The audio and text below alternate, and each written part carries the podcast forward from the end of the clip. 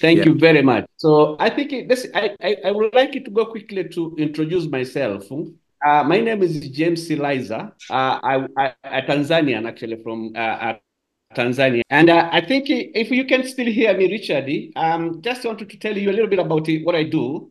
And as I said earlier, I actually do now um, work with the, in conservation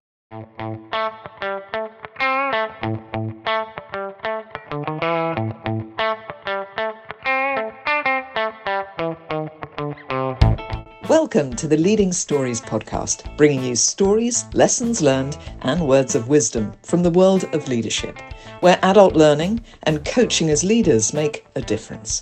Extraordinary but under-celebrated leaders share their experiences navigating personal and professional journeys and share their view of life from where they stand today.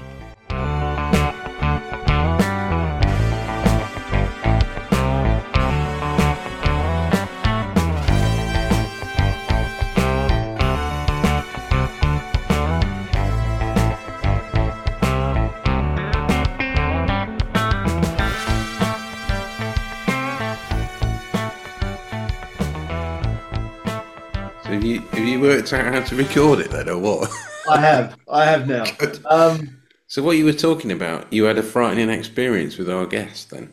yeah, one one of I think it's the most frightening experience I've ever had. Um, so he lives in northern Tanzania, uh, the foot of Kilimanjaro, and in Yeah. northern Tanzania, there's um, it's the only place in the world where they have this uh, precious stone called tanzanite. Right. And James uh, told me that when he was a young lad and he used to look after his father's uh, livestock, uh, the tanzanite was on on the surface of the the ground, and they would spend time looking for it. And his father used to get really cross with him and said, "You should be looking after the livestock, not playing with these colourful stones." Yeah. He used to get in trouble with it. And then at about, I think it was the 60s, 50s, 60s, perhaps a bit later, the stone became um, became very desirable, and so uh, they started mining for it because all the surface stones went. So they started mining for it, Mm, mm.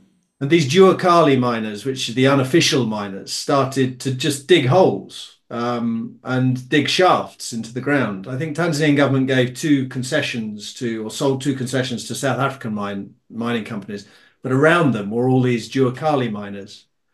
And I went with James to to one of these mines, and I went down in it, um, yeah. and it was unpropped, unlit. Yeah, the miners just had their headphone, uh, head uh, head torches on, uh, Yeah, strapped wow. on with with bicycle inner tubes, Wow. and I've.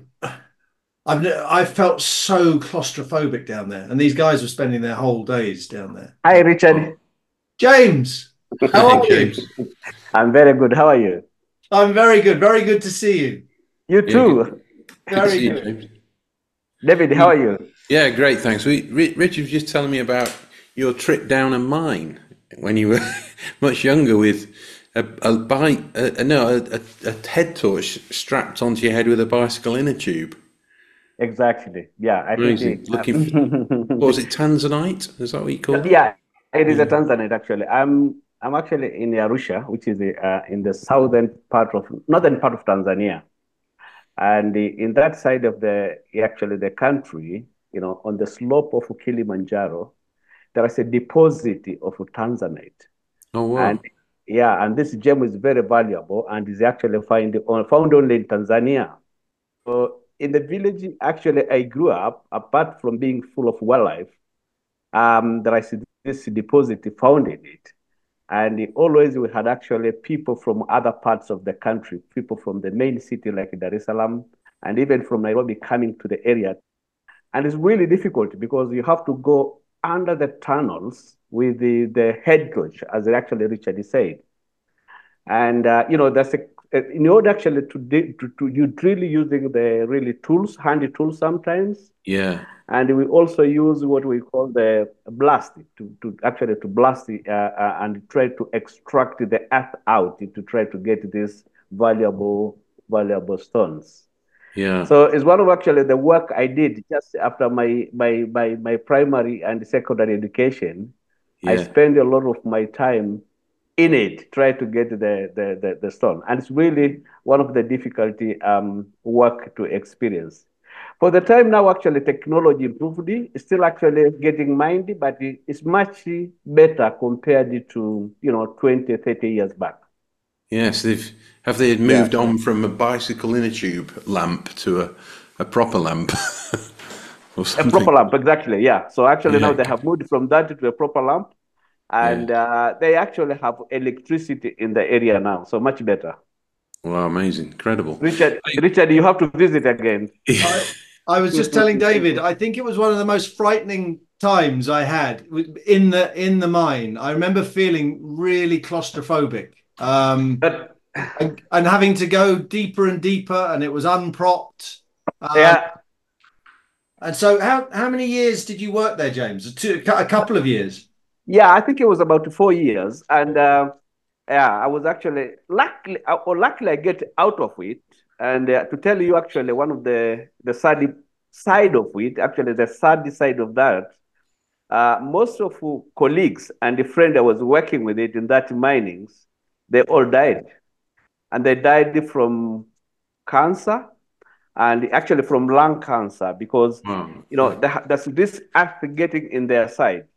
Remember the guy Richard you were using his motorbike to go through the hills. Remember the the yeah.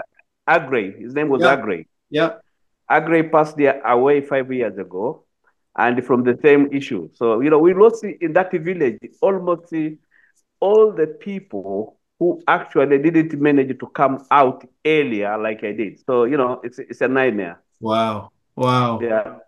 And you you used to I don't know if you know this, David. James would James and the other guys would work for no money. So they would they would work just to find stones. So yeah. you talked, James, didn't you, about the the fact that most miners smoke marijuana to suppress suppress their hunger and to keep them going. Yeah. So that's the thing. That's actually what you actually end up um, killing most of them. So people, um, the, the, way they keep it up is they smoke marijuana, and mm-hmm. they mm-hmm. actually drink some strong liquor as well to mm keep them going. And you know, as Richard said, there is no like a salary or something. What happened is that if you are lucky to pick up a stone, yeah. then actually you can take to the market and get. But you can work for years and you don't really get a thing.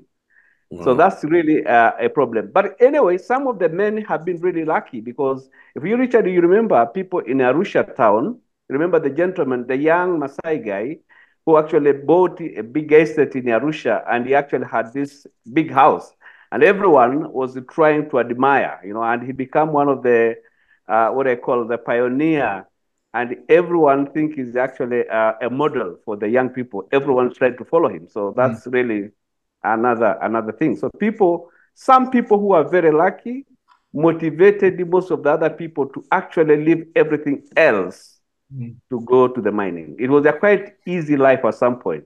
Mm. Yeah, well, I, you know, I'm just I've got on the other screen here, James. I've got um, Google open. I just looked up tanzanite. What a beautiful stone it is! It is it? very beautiful. It's, it's very astonishing. Beautiful. Yeah. yeah, yeah, Well, I can recommend it to anybody who's listening to this podcast to have a look at tanzanite. It's absolutely astonishing. Rich, it is blue color, yeah. beautiful, beautiful.